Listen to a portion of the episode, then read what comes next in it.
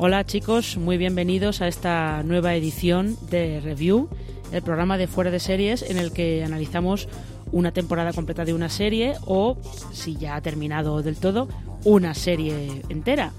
Eh, para, este, para este review de, vuelta de, vuelta al cole, como quien dice, vamos a hablar de una serie que ha estado emitiéndose durante el verano, que es Perry Mason, que se ha estado viendo en, en HBO España. Y para comentarlo, para comentar un poco todo lo que hemos visto en, en esa primera temporada de la serie, porque ya sabéis que está renovada por una segunda, tengo a un invitado eh, muy especial, que es un fiel oyente de Fuera de Series y además es eh, colega y amigo de varios de los integrantes de, de, Fuera de Series. PJ Cleaner del podcast Series Reality. ¿Cómo estás, PJ? Hola Marina, pues genial, encantado de volver aquí. Mm, yo siempre que me invitáis vengo encantadísimo a colaborar. Y bueno, a ver si coincidimos en, en la review de esta serie. Eh, a ver, yo, yo creo que, que, vamos a coincidir tú y yo bastante, ¿eh? Mm, yo creo que también. Me da la sensación. Eh, bueno, yo no me he presentado, se me olvida señor presentarme, yo soy Marina Such y mm, pues vamos a hablar un poquito eso de qué nos ha parecido Perry Mason. Si teníamos, ¿tú recuerdas haber visto algo de la Perry Mason original, PJ? Uf, mira, yo soy mayor, ¿eh? Pero pero no, yo sí he visto, ha sido seguramente muy, muy de pequeño algún capítulo suelto en reposiciones de, imagino que de televisión española, en la 1, en la 2, así, porque la serie es, más antigua que yo. No, a ver, la serie, la serie original es muy antigua porque es de, es de mm. los creo que son finales de los 50, años 60. Pero no sé si tú te acuerdas que como en los 80, con Raymond Burr ya bastante mayor, hubo una serie de mm. TV movies en color, que esas, esas son las que yo recuerdo. Sí, esas, esas sí que recuerdo ya haber visto algunas, sí. Mm. Pero ya te digo que incluso de la serie antigua en blanco y negro original, en algún sitio con mi padre de pequeño me suena de haber visto eh, capítulos. No, no, no sabría decirte dónde ni, ni cómo, pero sí que me suena, pero muy vagamente. Me recuerdo más lo que me comentas tú de Raymond Bort, la serie de los 80, sí, más. Mm. Sí, es que, es que además, para quienes viéramos también de pequeños el granero americano, el detective Paul Drake era, era William Catt, era el granero americano. Esa es, esa es la imagen que yo recuerdo de esas, de esas, de esas TV movies. Así que imagínate. Vamos primero a poner un poco en antecedentes a, a los oyentes de qué es Perry Mason. Eh, esta, esta serie está basada en, en los libros que escribió Earl Stanley Gardner ya por los años 20, 30 más o menos, unos libros que tuvieron muchísimo éxito, en los que Perry Mason ya era un abogado famoso y consolidado, y de ahí es de donde luego pues se hizo esa serie de televisión que lanzó al estrellato a, a Raymond Burr. Y mm, lo que tenemos aquí es, ¿cómo definirías tú lo que tenemos aquí, PJ? ¿Qué es exactamente este, este Perry Mason? Es el origen, ¿no? Del, del, personaje. Es algo que quizá no tenga que ver a priori, porque yo creo que sí que tiene bastante que ver, sobre todo cómo va evolucionando, luego hablaremos, pero que a priori no tiene mucho que ver con el, con el Perry Mason que, que podemos recordar o con el Perry Mason que la gente puede recordar. Pero yo creo que sí que es eso, es la muestra de, del origen. Eh, de hecho, nos vamos justo, bueno, ahora lo hablaremos, eh, justo seguramente a su primer caso, a su primera acción como el Perry Mason que, recordamos todos. Y yo eso, más que precuela o tal, yo me gusta considerarlo como eso, como un origen del personaje. no sé, yo lo definiría así. Sí, yo, he leído algunos críticos estadounidenses que dicen que es como si fuera un, eh, un piloto muy largo, que yo no creo que sea un piloto muy largo. Sí que es, lo que tú dices, es más eh, el origen del personaje, contarte quién era Perry Mason antes de convertirse en, en un abogado famoso y de éxito hmm. y que, el, que en los libros, eh, por lo que se ve, yo solamente he leído un libro de, de Earl Stanley Garden hace mucho tiempo, con lo cual no me acuerdo, pero creo que en los libros sí que utilizan métodos un poquito, poquito, pues eso, como lo vemos, mm, utilizar métodos un poco heterodoxos, no plegarse, hmm. no plegarse tanto a, a las normas o a lo que a lo que se espera se espera un poco de él Em, y sí que es, yo sí que diría que es, em, es una serie que está muy se ajusta mucho a, a lo que sería el cine negro muy clásico, con esa Los Ángeles de, de finales de los años 30, no, principios de los años 30, perdón, que lo estoy, lo estoy, confundiendo con la otra serie que hemos tenido en los años 30 en Los Ángeles, que es eh, Penny Dreadful. Sí, como Penny Dreadful City of Angels, porque coinciden en época, coinciden mucho en, en el ambiente social y muchas cosas que después eh, podemos comentar. Mm. Pero sí, efectivamente, vive, mm, bebe mucho de, del noir, ¿no? Y ya la primera escena donde aparece él, que bueno, ahora comentaremos más a fondo, eh, que aparece, es la típica escena, ¿no? Que se ve primero el sombrero le tapa la cara, el típico sombrero de detective, el cigarrillo encendido y el plano se va levantando hasta que le vemos la cara. Eso es muy de, de cine clásico de Humphrey Bogart y todas estas cosas, ¿no? A mí me recordó muchísimo a, pues eso, se nota mucho que bebe de, de todo este tipo de, de, cine. Sí, sí, sí. Esto, eh, las, la serie está creada por dos guionistas que son muy eh, tienen, son muy veteranos de la televisión estadounidense, eh, como son Ron Fitzgerald y Rolling Jones, han estado en Wits, han estado en Friday Night Lights. Y lo curioso de esto es que eh, los productores son eh, Robert Downey Jr. Y, y, su mujer, Susan Downey, porque iba a ser originalmente una película con Robert Downey Jr. Pero sí.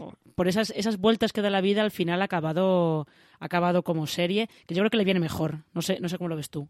Yo creo que sí, porque mmm, la manera en que quieren contarte la evolución, tanto del personaje como presentarnos a todos sus colegas, entre comillas, eh, creo que le va muy bien el formato largo, incluso si me apuras, el formato ese lento del que se ha acusado un poco a la serie, porque yo creo que está muy bien detenerse un poco en, en, en presentarnos bien a, a, a, todos, y yo creo que nos muestran bastante bien eh, a todos los personajes que tienen peso en la historia, que luego van a ir coincidiendo de alguna manera con, el protagonista.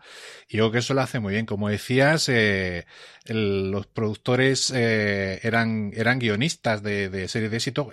Alguna de ellas eh, era, fue, perdón, Volver Empire. Eh, Rolling Jones en concreto, que también estuvo trabajando en Volver Empire, Tim Van Patten, que dirige y produce la serie, dirige algunos capítulos, también fue eh, director y productor en, en Empire. Y yo creo que esa calidad de, de producción, ese detalle en la ambientación, así como el ritmo narrativo, bebe mucho de World War Empire, que es una serie que, que a mí me encantó en su día. Y, y, bueno, es otra época, esa también está la ley seca, pero, pero se nota que saben manejarse en estas épocas. Sí, los resortes que utilizan son un poco son parecidos, ¿eh? Son, son bastante parecidos. Y mmm, vamos, antes de, empezar a, a, hablar con spoilers, vamos primero a, a, contar un poco de qué va la temporada. ¿Tú te ves capaz de contar de qué va la temporada en dos, en plan de a grandes rasgos? Porque luego el caso acaba siendo bastante complicado. Sí, sí, luego el caso se enquista mucho.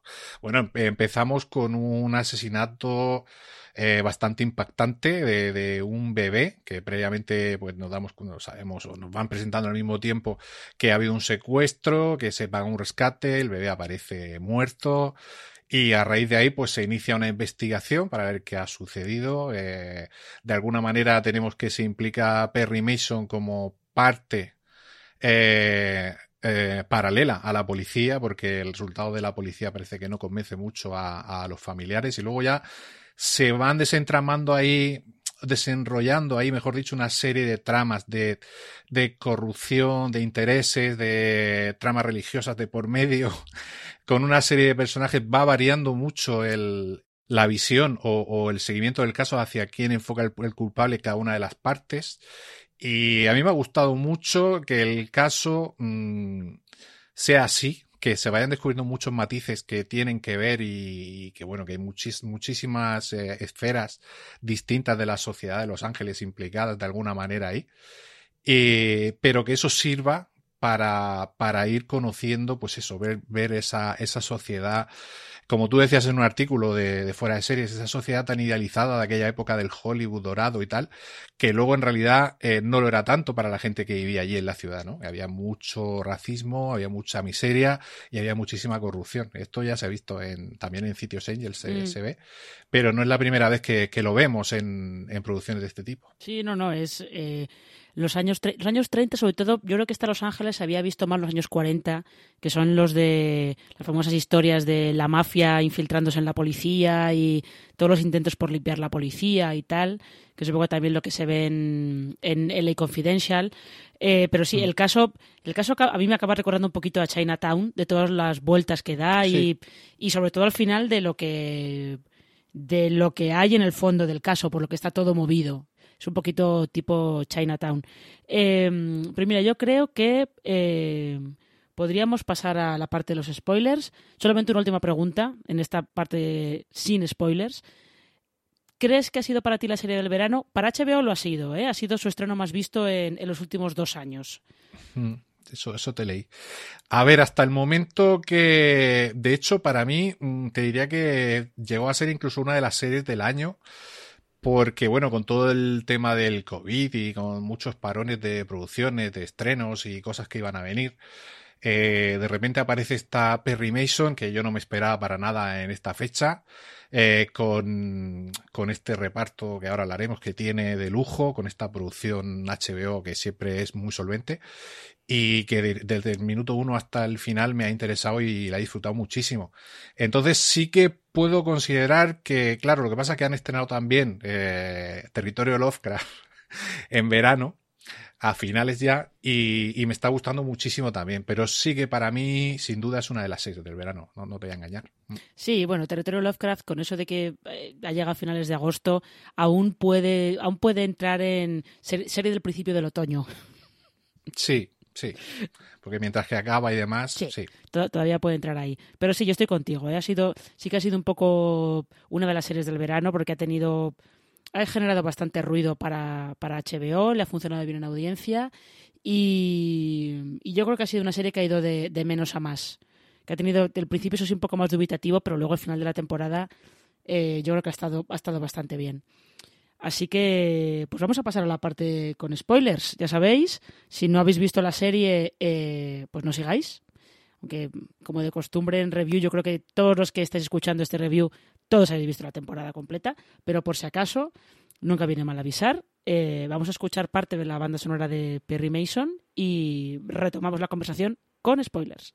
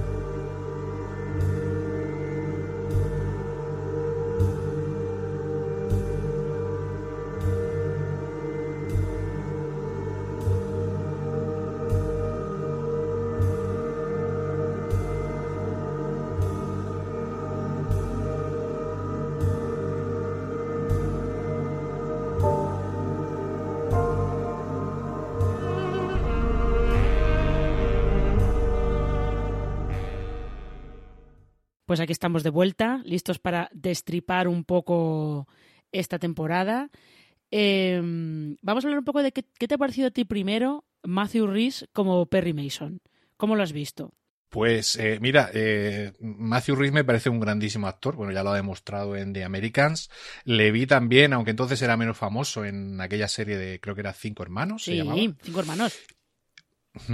Y, y me ha sorprendido porque justo eso, yo tenía la imagen de The Americans, que no hace tanto que acabó, y de repente, desde prácticamente el, a los dos minutos de estar allí en ese bar en conversación con, con su socio al inicio del primer episodio, ya me creo que es Perry Mason, ya me, se me olvida el, el Matthew Rhys de, de, la otra serie. Y bueno, yo es que creo que es un grandísimo actor y creo que se ha hecho muy bien con el personaje. Mm. Eh, mm, físicamente, quizá, si uno echa recuerdo a Raymond Bohr, pues quizá no, no, mm, no le cuadre tanto, pero yo creo que sí que tiene el empaque y el carisma para, para ser un buen Perry Mason. Sí, sí, y además lo que, lo que está muy bien es que consigue, consigue crear unas, unas dinámicas que yo creo que funcionan muy bien, tanto con eh, Pete Strickland, que es el primer socio que tiene, como luego, sobre todo, con, con Della Street, que o yo me habría quedado viendo a los dos, bebiendo whisky y hablando de sus cosas. Si me dan otras ocho horas solo de ellos dos bebiendo whisky, yo me las veo, ¿eh? Me las veo sin problema.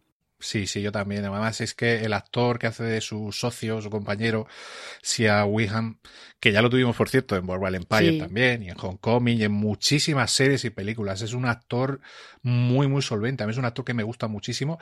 Y ellos dos funcionan muy bien. Como tú dices, da la sensación de que realmente se conocen de siempre, da la sensación de que tienen esa complicidad realmente, y a mí me daba igual que estuviesen en el bar o en el coche o cuando él va a visitarlo a casa o lo que sea, hablando de sus cosas, que vamos, que yo también hubiese estado encantado durante un mucho rato viéndole sin problema ninguno. Mm, sí, yo creo que ahí funcionan, consiguen incluso las partes que a lo mejor se te pueden hacer un poco más duras de es que este caso no sé por dónde va solamente por ver cómo ellos van investigando y ver por dónde van los personajes y cómo se relacionan merece la pena yo creo, vamos, incluso eh, por ver también un poco la ambientación, porque ya que comentábamos antes eh, Penny Dreadful City of Angels, que también está ambientada en los años 30, este, eh, Pago Cabezas decía que a la hora de rodar el piloto, que mm, les había costado un montón encontrar sitios, localizaciones reales en Los Ángeles que dieran el pego.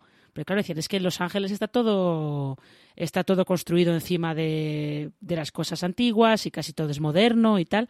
Y la labor de ambientación de, de esta serie es, eh, es muy notable, ¿eh? Muy notable. Sí, no sé cómo, imagino que, bueno, hay, hay partes de la parte del, del o sea, edificios que reconocemos de otras producciones, que son edificios históricos de Los Ángeles, pero es cierto que tiene, tiene mucho, bueno, hay mucha parte que transcurre fuera de la ciudad, pero luego cuando están en los barrios y, y bueno, que mucha acción transcurre en el centro de Los Ángeles, eh, está muy bien ambientada. Imagino que habrán tirado de de sitios o que todavía queden en pie de, aquella época, pero también habrán construido grandes sets. Eh, a, Tim Van Patten no, no, le tiembla la mano a la hora de, de, ambientar y construir para reflejar una ciudad de una época determinada. No sé con el presupuesto que habrá contado eh, Perry Mason. Imagino que menos que War Empire, que en su día fue carísima, una producción carísima.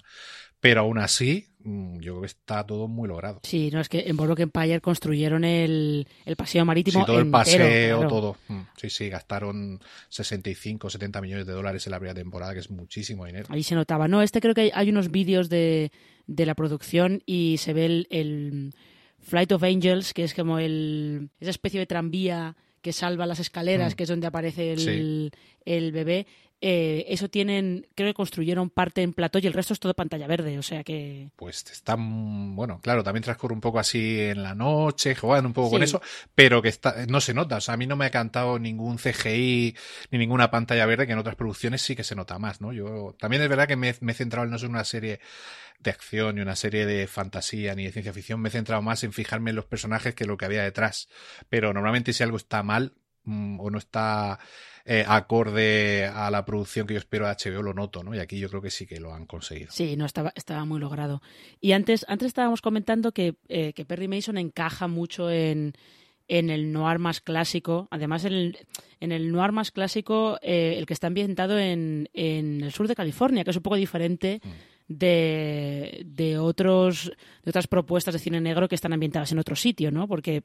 en este género, al final, la ciudad donde, donde pasa todo marca gran parte de, de lo que pasa. Y aquí, entre el tipo de detective, porque Perry Mason es un detective privado, el tipo de detective que es, que es el típico tipo con tramos del pasado, veterano de guerra, eh, alcohólico básicamente, y con una... su vida está hecha un desastre, pero eh, tiene ese olfato, sobre todo tiene ese olfato para para mm, eh, darse cuenta de cómo de cuándo se está cometiendo una injusticia y de ir a por ella. ¿no? Esa es una de las cosas así más, yo creo que como más claras de del noir de, Perry Mason. Em, aparte, no sé, aparte, aparte de otras, aparte de otras que no sé, no sé, no sé cómo lo habrás visto tú. O sea, yo al final me lo he pasado muy bien con esta temporada por eso, porque la veía como tan, tan de cine negro de toda la vida que estaba disfrutándola muchísimo. Sí, a mí me pasó igual. Yo, si uno echa mano de recuerdos de historias de detectives privados, eh, incluso aunque no transcurran en Los Ángeles, pero cualquier producción americana, un detective privado, eh, siempre te viene el, este, este eh, arquetipo detective, pues eso, con problemas, eh, que no le van muy bien las cosas, que mete la pata, pero que en el fondo su sentido de, del deber, del honor y de que la verdad salga a la luz es lo que le hace tirar hacia adelante, que se encuentra con mil problemas, como le pasa aquí a, a, Perry Mason. Y a mí me ha recordado incluso, fíjate, eh, había una serie por allá en los 80 que era Mike Hammer, ¿Ah, con sí? Stacy Kitsch. Claro. Y, y que también era en Nueva York, ¿no? Pero transcurría, hacía un homenaje al noir porque iba mucho a eso, pues a los clubs, a los bajos fondos de la ciudad para investigar y tal. Y yo esa serie sí que la vi ya con, con 12, 13 añitos y tal. Y la tengo más fresca en el recuerdo y me recordaba, pues eso, el tipo de detective así un poco, eh, pues con la vida hecha un poco un desastre, pero que al final sí que sí que tiene vale para, para su trabajo y que además se lo toma se lo toma en serio. Bueno, de hecho Perry Mason eh, aquí se juega la vida, se lo juega todo sin saber si al final va a sacar un, un beneficio o, cómo va a acabar todo, pero él sigue hasta el final eso creo que le da mucha fuerza al personaje. Sí, sí, porque además es que se lanza se lanza contra un, un establishment que, que, tiene, que tiene mucho poder, porque se lanza contra una policía muy corrupta, contra un fiscal. Total. Un fiscal que está juzgando el juicio ese para él es. Es pura imagen realmente al final, porque mm. él sabe perfectamente que no tiene pruebas, que, que la madre de, de Charlie Dodson, pues que es un chivo expiatorio, básicamente, pero pero que tiene pruebas. A mí, justo, fíjate, esa, esa parte de la serie, al fin, sobre todo al final, cuando de repente te das cuenta, eh, el equipo de gente que está, que está trabajando con Perry Mason, que tienes, tienes a, un puñado de marginados por la sociedad, porque está eh, Perry Mason, que es pobre, básicamente, viene de familia pobre. Tienes a, a Della Street, que es eh, lesbiana, con lo cual ya está apartada por ser mujer y por ser gay. Luego tienes al fiscal que les ayuda, que es homosexual, otro otro sí. eh, marginado y luego al policía Cierto. que los ayuda que es negro, o sea, es como negro, sí, sí. se junta una especie de, pa de, patrulla X un poco peculiar. Sí, pero eso es lo que te decía que a mí me gustaba de la serie, es decir, cómo porque llegar ahí te puede parecer algo irreal, pero si tú ves la serie te lo van mostrando muy bien como por qué el policía negro se decide a hacer lo que hace. Cuando él estaba en su zona de confort, policía negro en su barrio, sin problema, pero él eh, llega un momento en que da el paso también porque amenazan a la familia, porque amenazan a la mujer, y el tío dice, bueno, pues hasta aquí hemos llegado. Y, y, luego ella, eh, que bueno, ellos ya se conocen porque ella trabaja originalmente para el abogado, que es el mentor, entre comillas, el que le proporciona trabajos a, a Perry, mm. el magnífico John Ligo, que, que, como siempre está impresionante, que es un actor que nunca falla. Y, y, creo que esa patrulla X que tú me hablas es uno de los atractivos de la serie. A mí me ha encantado ver cómo se forma ese equipo, cómo funciona también a la hora de, del juicio, cómo se apoyan unos a otros cada uno con los temas que domina ella en el apartado legal para amparar un poquito a Perry, el, el policía con el conocimiento que tenía del caso, el, el eh, no recuerdo el nombre de, del, del, personaje, pero bueno, era Chris Chalk, el policía sí, negro. Paul Drake se llama, se llama el Paul Drake, exacto, Drake. Y, y eso me ha dejado con muchísimas ganas. El caso, fíjate, para mí el caso de la segunda temporada, que será otro caso mmm, oscuro, rebuscado, difícil de resolver, seguro, pero tengo mucho más interés en ver cómo funciona el equipo ahora que, que está montado, porque me ha gustado muchísimo el, ese, ese ese pequeño grupo que han formado creo que es un grupo muy polivalente y muy atractivo mm. para, para, el espectador. Sí, no, a mí me pasa igual, ¿eh? Cuando justo en el último capítulo que los ves a, los, ves a, a los cuatro en, en, la oficina, la que era la antigua oficina de, de Ivy, mm. del abogado, que era la oficina de Perry Mason, sí. los ves ahí a los cuatro y es como, es que tengo mucha curiosidad por ver cómo, cómo trabajan juntos ya por fin, esta vez sí, eh, trabajando para Perry Mason abogado. Exacto. Fíjate el caso, es lo que comentábamos antes, que al final eh, los personajes son como el principal activo que tiene la serie, que el caso, eh, el caso a mí me ha interesado porque mmm, todo este, eh, se me parece que es, es interesante que al final sea toda una cuestión de corrupción eh, urbanística sí. y corrupción sí. política. lo que pasa es que es verdad que tiene muchas ramificaciones y no sé cómo has visto tú la ramificación del lado telepredicador de la iglesia cuadrangular, que es, es cierto que eh, los sermones que se marca ahí la hermana Alice, que interpreta Tatiana Maslani, esos sermones, eh, en plan, son unas performances teatrales brutales.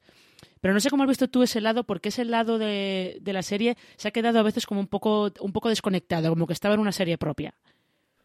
Sí, mira, te digo, a mí me ha pasado con dos tramas eh, que se me quedan, que, que, tienen obviamente su importancia en la serie, pero se me quedan un poquito descolgadas. Una es esa, todo el tema de la iglesia, esta eh, de Tatiana Maslani y su madre y tal, y la otra es la relación que tiene también Perry con la chica esta que tiene el aeródromo, mm. que es su novia, que es la casa, que no sé Bueno, su novia o, lo que sea, no queda nunca muy claro lo que qué, está pasando ahí, sí. Su follamiga, su novia, su compañera, porque luego ella también tenía su interés ahí. Mm. Pero bueno, el tema es eh, que a mí el tema de la iglesia, que era lo que me preguntabas, me pasa eso. Eh, visualmente me encantaba verlo, o sea, porque me parecía flipante en los números que, que montaban, como la gente, pero bueno, que eso pasa hoy en día con los telepredicadores. Lo hemos visto recientemente en la serie de, de HBO mm. de... Eh, los Gemstone. Yo te lo diré. sí, los Gemstone, por ejemplo. Y eso, eso es a, a día de hoy tú puedes buscar en Google o los oyentes pueden buscar en Google y verán como el tema de los telepredicadores en USA es una cosa que, siempre ha funcionado muy bien, está en auge ahí. Y a mí esa trama pues sí que te aporta la conexión con el dinero del padre, con ciertas cosas, pero me pasa como yo creo que aquí va a pasar, y quizá me equivoque, no lo sé, en World Empire en las primeras temporadas hay personajes que aparecen que tienen importancia, pero que se te quedan un poquito descolgados. Y luego conforme avanza la serie, tienen su importancia en determinado momento o en determinada temporada. No te quiero decir con esto que lo de la iglesia vaya a volver a aparecer, pero yo creo que el, personaje de Tatiana Maslani me parece que en algún momento volverá, o no sé, y que tendrá algo. Yo eso es lo que espero, porque se me ha quedado un poquito fuera de, de, lo que es eh, lo importante que para mí debería haber sido en la trama principal. O sea, no sé si me explico, se me queda un poquito ahí fuera. Sí, sí que te explicas bien. Parece que va a ser o sea, acaba siendo importante porque la, hermana Alice es como el, gran apoyo de, de, la, de la acusada, que es la madre de Charlie, pero es verdad que se queda un poco... Te lo enlazan con que al final lo que buscaban era el dinero de el dinero del suegro, que es bueno, pues el típico snob, el típico snob rancio que que tiene el hijo este bastardo que es un meapilas, porque es un pringado. Total. Es un pringado total.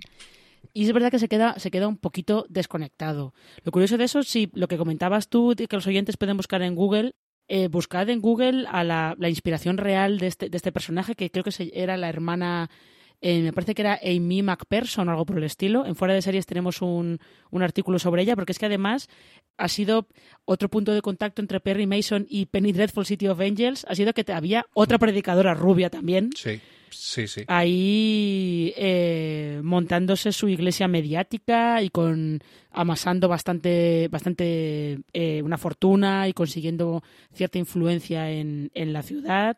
O sea que ahí ha habido ha habido cosas cosas curiosas, pero sí es verdad que se queda se queda un poquito un poquito descolgada. Explorar. Colonizar Evolucionar. Sobrevivir. Llega a TNT la nueva serie dirigida por Ridley Scott. Raised by Wolves. Estreno de los dos primeros episodios. El jueves 10 a las 10 y 5 en TNT. No sé qué te ha parecido a ti que eh, Perry se convierta en abogado en el capítulo 6, ¿puede ser? Sí, en el 6, eh, sí, porque creo que la parte del juicio es eh, al final del 6 y durante el 7, ¿no? Sí. El 8 es así como un más.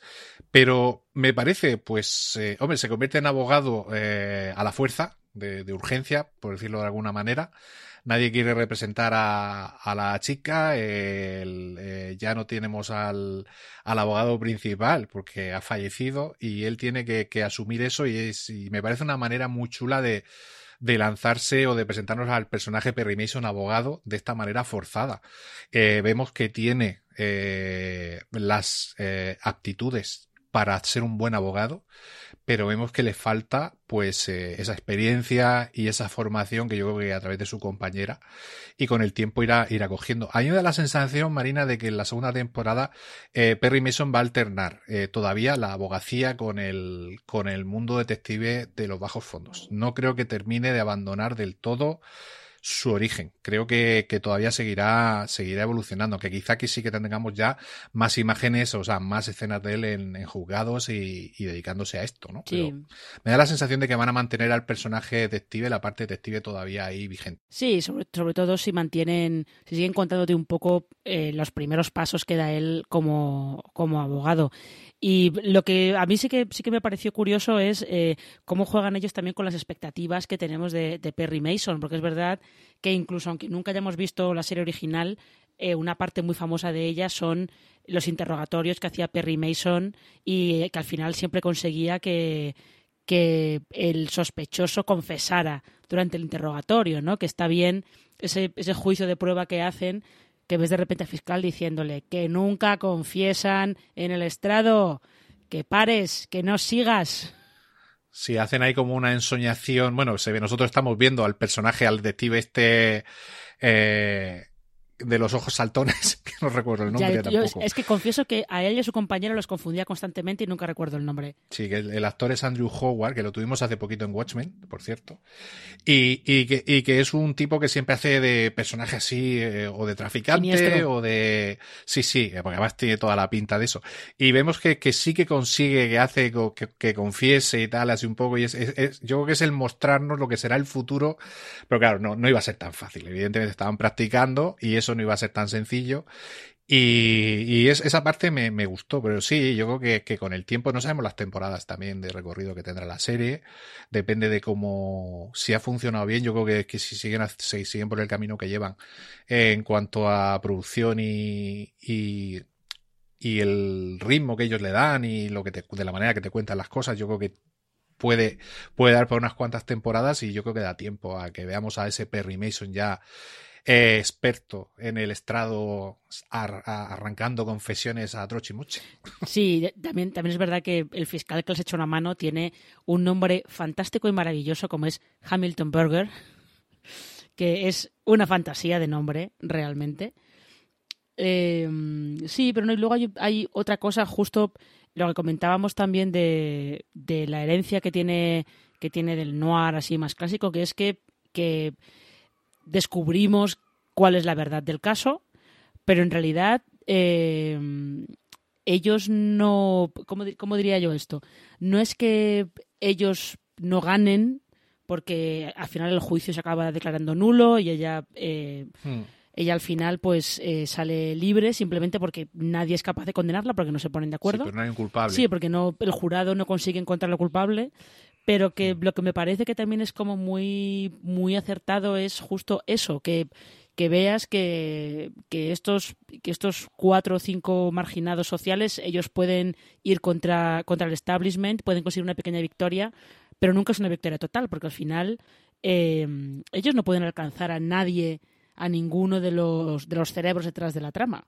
Que acaban, acaban Re- cayendo un poco en- entre ellos, por rencillas entre ellos. Sí, sí. Real como la vida misma, vamos. Al final el, el que organiza y los culpables reales de todo, que están en la sombra, se libran. Y como tampoco implican al policía, porque sería decir que la policía está corrupta y tal, pero sí que lo quitan de en medio para evitar que en un futuro pueda pueda cantar, ¿no? O pueda decir algo. Y esa es la pequeña victoria, el ver cómo el tipo que al final ha matado al bebé y ha asesinado a casi todos los que mueren en, a lo largo de la temporada, pues también acaba, acaba muerto. ¿no? es un consuelo, pero bueno, menos es nada. Y, pero eso a mí también me gustó, es decir, me gusta que se resuelva de esa manera porque hubiese sido demasiado, con una serie que te pretende ser y que lo es tan realista de la época y de, todo lo que sucedía en, en la ciudad, me hubiese parecido eh, un contrapunto muy exagerado que de repente hubiesen caído todos los malos, hubiese tapado toda la trama de corrupción, hubiesen encerrado al comisario, al fiscal, al otro, tal, o sea, eh, creo que está muy bien llevado eso. Sí, es un, es, es un poco más un poco más realista y un poco más eso, un poco más del género que al fin y al cabo recordemos que una de, las, una de las películas más famosas que tiene que tiene este género, que es El sueño eterno, tiene un muerto para el que no hay asesino. Hay un, Mm. un muerto que aparece a mitad de la película y se acaba la película y te quedas pensando, pero si hay- hay- no habéis investigado nada de ese del pobre tipo que se despeña con el coche por el acantilado, no hay muerto, no sabéis nada, nada de nada. Pero bueno, Cierto. eh, ¿qué es de todo lo que has visto? ¿Qué es lo que, lo que te ha gustado más? Lo- o no sé si lo que te ha gustado más o de lo que tienes más curiosidad eh, para la segunda temporada? Pues mira, eh, me gustó mucho, eh, aunque mucha gente lo criticó, pero yo tengo mucha fijación por los traumas. Y el trauma de la guerra con que tiene Perry Mason, que se ven un par de flashbacks mm. eh, de, la, de la guerra en los dos primeros capítulos, creo que es. Para mí no termina, aunque sí se ve toda mm, la desolación, la guerra de trincheras, toda, toda la, la barbarie que hay ahí y tal, pero mm, yo creo que ahí falta algo que no nos han enseñado todavía, que a él le marca. No sé si eso lo retomarán o no, porque parece que eso lo dejaron ya un poco apartado. Pero esa parte me, gustaba mucho. Y, luego tengo ganas de ver cómo evoluciona su, pues lo que he dicho antes, su relación tanto con, Drake como con, bueno, con Juliet Reliance, que no recuerdo el nombre del personaje. Dela. Creo, creo que la relación que él tiene con Dela es eh, eh, tiene mucha complicidad los dos. Eh, creo que, que, se van a complementar muy bien. Creo que ella va a ser parte fundamentalísima en su evolución como, como abogado, porque ella sí que, eh, de hecho, era ella la que prácticamente ayudaba en todo ya a, a, Ibis, que estaba ya mayor, y ella siempre tenía todo en cuenta, ella sabe un montón de leyes, y lo que pasa que por ser mujer y encima de todo ser lesbiana, pues obviamente en aquella época no tenía, no tenía nada que hacer como cabeza visible, pero sí que puede ser una cabeza en la sombra que le ayude mucho a Perry. Así que es tanto el personaje de ella como el tema de la guerra, que siempre llama mucho la atención, son dos de las cositas que, más me han llamado la atención y que espero que en la segunda temporada pues sigan por ese camino. Mm. Y mm, yo ahora, cuando estabas eh, justo hablando sobre la guerra y, ese, ese principio de el principio de la temporada, que es verdad que ha habido, ha habido gente que el principio lo dejó un poco, los dejó un poco fríos de es que esto va muy despacio y no, no sé para dónde va.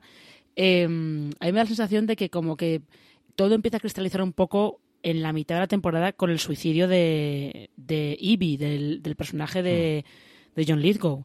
Em, Absolutamente. Que es un personaje al final em, bastante trágico, porque luego descubres eh, que todo lo que has visto era fachada, básicamente. Mm. Sí. Sí, tenía, no tenía vida, no tenía su familia reniega de él. La única familia real que tenía era Dela y Perry y alguna gente que le rodeaba. Y era un personaje que yo creo que había ido de, había venido de más a menos, que se había centrado en su carrera, que ya estaba mayor, que estaba teniendo algunos lapsus y se notaba como que tenía algún tipo de, que luego ya, bueno, no nos aclaran que no está bien. Y, y es, es justo el personaje bisagra que hace que gire todo y que ellos de alguna manera se metan de lleno en, en, la trama, se metan de lleno en la investigación y que todo avance, ¿no? Hasta ahí es cierto que la serie puede pecar un poquito lenta. Yo no estoy de acuerdo porque a mí creo que te cuentan mucho y hay mucho personaje interesante como para que la serie no me parezca lenta pero a mí me parece lenta To All To Die Young, por ejemplo, de Nicholas Windrafing en, en, Amazon, que se tiran una hora mirándose sin hablar en cada plano. A ver, es que lento, lento son algunos planos que había en, en, Twin Peaks The Return con una señora barriendo el suelo del bar durante tres minutos. Eso sí que es lento. Por, ahí voy. Entonces yo, aunque la acción en sí, es decir, porque es cierto que si tú coges realmente todo lo que sea, todo lo que aporta a la investigación del asesinato, en cada capítulo hay pequeñas pinceladas. Al final hay muy poquito, o sea, mm. Mm, salvo quizá un poco al final que se va avanzando más en todo, pero mm, porque se centra más en. Es un tipo de historia que, que no es solamente una historia de asesinato, que no es solamente la historia de Perry Mason, que lo es, aunque algunos dijesen esto no es Perry Mason, sí, sí que lo es. Lo que pasa es que es el origen y la evolución del personaje hasta convertirse en el Perry Mason que todo el mundo conoce, el Perry Mason de las novelas. Entonces a mí eso no me ha resultado lento. De hecho, ya te digo, los capítulos duran 55, el estándar de HBO, 55 mm. minutos, una hora. Y a mí se me han pasado todo volando. O sea, lo he disfrutado cada plano. Sí, sí, yo también me lo, pasé muy bien. Yo los vi, los vi con, eh, con screeners que pasó HBO, pasó HBO España, pasó la temporada entera y yo me la vi en un fin de semana. Con lo cual, y es eso, es lo que te decía antes, si me hubieran dado otras, otros ocho episodios solamente de ver a, esos, eh, esos tres personajes juntos, sin ningún problema, ¿eh? Los, otros ocho los habría visto. Hmm. Pues eh, creo que para terminar vamos a hacer un poco de, recomendación. ¿Qué le, recomendarías a alguien que ha visto, ha terminado Perry Mason, le ha gustado mucho y ahora dice, bueno, quiero ver otra serie del mismo, del mismo estilo? ¿Qué le recomendarías? ¿Qué podría ver? Pues mira, mm, porque va a notar eh, cosas familiares en cuanto al ritmo de la serie, en cuanto al desarrollo de personajes y al tratamiento de las tramas, yo a quien no la haya visto le recomendaría Warwall Empire, que sin tratar de lo mismo que estas ambienta la ley seca y hay gángsters y no tiene que ver con, aunque hay crímenes y tal, pero no es de detectives que investigan un crimen, pero es una serie que yo le encuentro muchos puntos en común y que tiene personajes absolutamente increíbles, igual que Perry Mason parece que los va a tener. Y yo creo que si os ha gustado Perry Mason, si no la habéis visto ya, echadle un ojo a World Empire, que la tenéis también en, en HBO, y que es una de las grandes series de este principio de, de siglo que tuvo la mala suerte, como muchas veces ha dicho CJ Navas, de coincidir en el tiempo con Juego de Tronos. Sí, sí, porque se estrenó un año antes se estrenó que Juego de Tronos. Sí, un año, por ahí. Un año antes o así, sí. Sí, bueno, sí, sí. Y que yo, fíjate, yo con Boardwalk Empire siempre tuve la sensación de está todo súper bien hecho, eh, la ambientación es impresionante, tienes unos actores buenísimos, pero sí me pareció muy fría, no sé por qué. Sí me pareció como que le faltaba un pequeño clic para que todo funcionara. Pero sí que es una buena opción, ¿eh? ¿eh? Para la gente que haya visto Perry Mason y quiera ver algo un poco más en esa línea, sí que es una buena opción Boardwalk Empire. Y de Penny, Penny Dreadful City of Angels, ¿qué me dices? Porque yo la había empezado y no la terminé. A ver, yo eh, creo que me faltan dos episodios. Eh, me gustó mucho. A mí Baco Cabezas es un director que me gusta. Creo que todo lo que viene haciendo en USA eh, le da su toque y creo que es un director que sabe mm, contarte la historia, además sabe ambientar muy bien. ¿Qué pasa? Que la historia de Penny Dreadful City of Angels no tiene Primero parte con ese sobrenombre que le perjudica mm, directamente. Creo que a esta Perry Mason no le perjudica, aunque la gente diga que no debería llamarse Perry Mason. Sin embargo, a City of Angels sí creo que le perjudica. De hecho, eh, yo creo que, pues eso queda, porque el tema sobrenatural no es tan potente como el de la Penny Dreadful original. Eh, los personajes tampoco lo son. Y es cierto que si te centras en, con esos toques que tiene, que, que, que, funcionan bien con la historia, con el tema de los nazis y todas estas cosas que van apareciendo, eh, con esta pareja de detectives tan atípica, eh, el primer detective latino en esa época de tanto racismo que hablábamos, tiene su, tiene su atractivo, pero esta sí que a mí me ha parecido lenta, fíjate. Eh, City of Angels sí que se me ha hecho pesado. Y por eso la voy viendo poquito a poco. Ya, sí, puede ser. ¿eh? Yo eh, eh, vi el principio y me quedé ahí un poco... Y eso que el personaje de Natalie Dormer me generaba mucha curiosidad, ¿eh? Esa, mm. esa, esa especie de ente diabólico que está por todas partes. Exactamente, es un personaje que a priori debería ser atractivo, pero no sé si es que no lo terminan de explotar bien. No sé, no sé si, si por eso no me atreví a recomendar esa, aunque porque era la más obvia por el tema de coincidir en época y todo, y en, en, parte de la temática incluso. Pues nada, ya sabéis, quedaos con Perry Mason mejor que, mm, sin duda. que lo pasaréis mejor. Pues hasta aquí hemos llegado. PJ, ha sido un placer hablar contigo de, Perry Mason. Igualmente, Marina. Eh, ya sabéis que tenemos en, en, la web, en Fuera de Series, tenemos bastantes más artículos sobre la serie. Tenemos un, un balance de la temporada con las tres cosas que más nos han gustado y una que un poquito menos, para que no todo sea solamente elogios tenemos una crítica de, de, la temporada completa y luego tenemos el, el, tema que os comentaba antes de esa, esa predicadora real en la que están basadas eh, tanto la predicadora de Perry Mason como la de Penny Death for City of Angels y que tiene una, una vida, tuvo una vida bastante curiosa también, ¿eh? o sea, para hacer una película solo para ella sola. Y nada más, ya sabéis que podéis encontrarnos en, aparte de en series.com, podéis encontrar más programas en nuestro canal de podcast. Eh, estamos en iTunes, en Apple Podcasts, en eBooks, en, en Podimo y en tu reproductor de confianza, simplemente buscando fuera de series. Así que, un placer. Espero que lo hayáis pasado bien con, con este review. Y ya sabéis, como dice siempre CJ, tened muchísimo cuidado ahí fuera.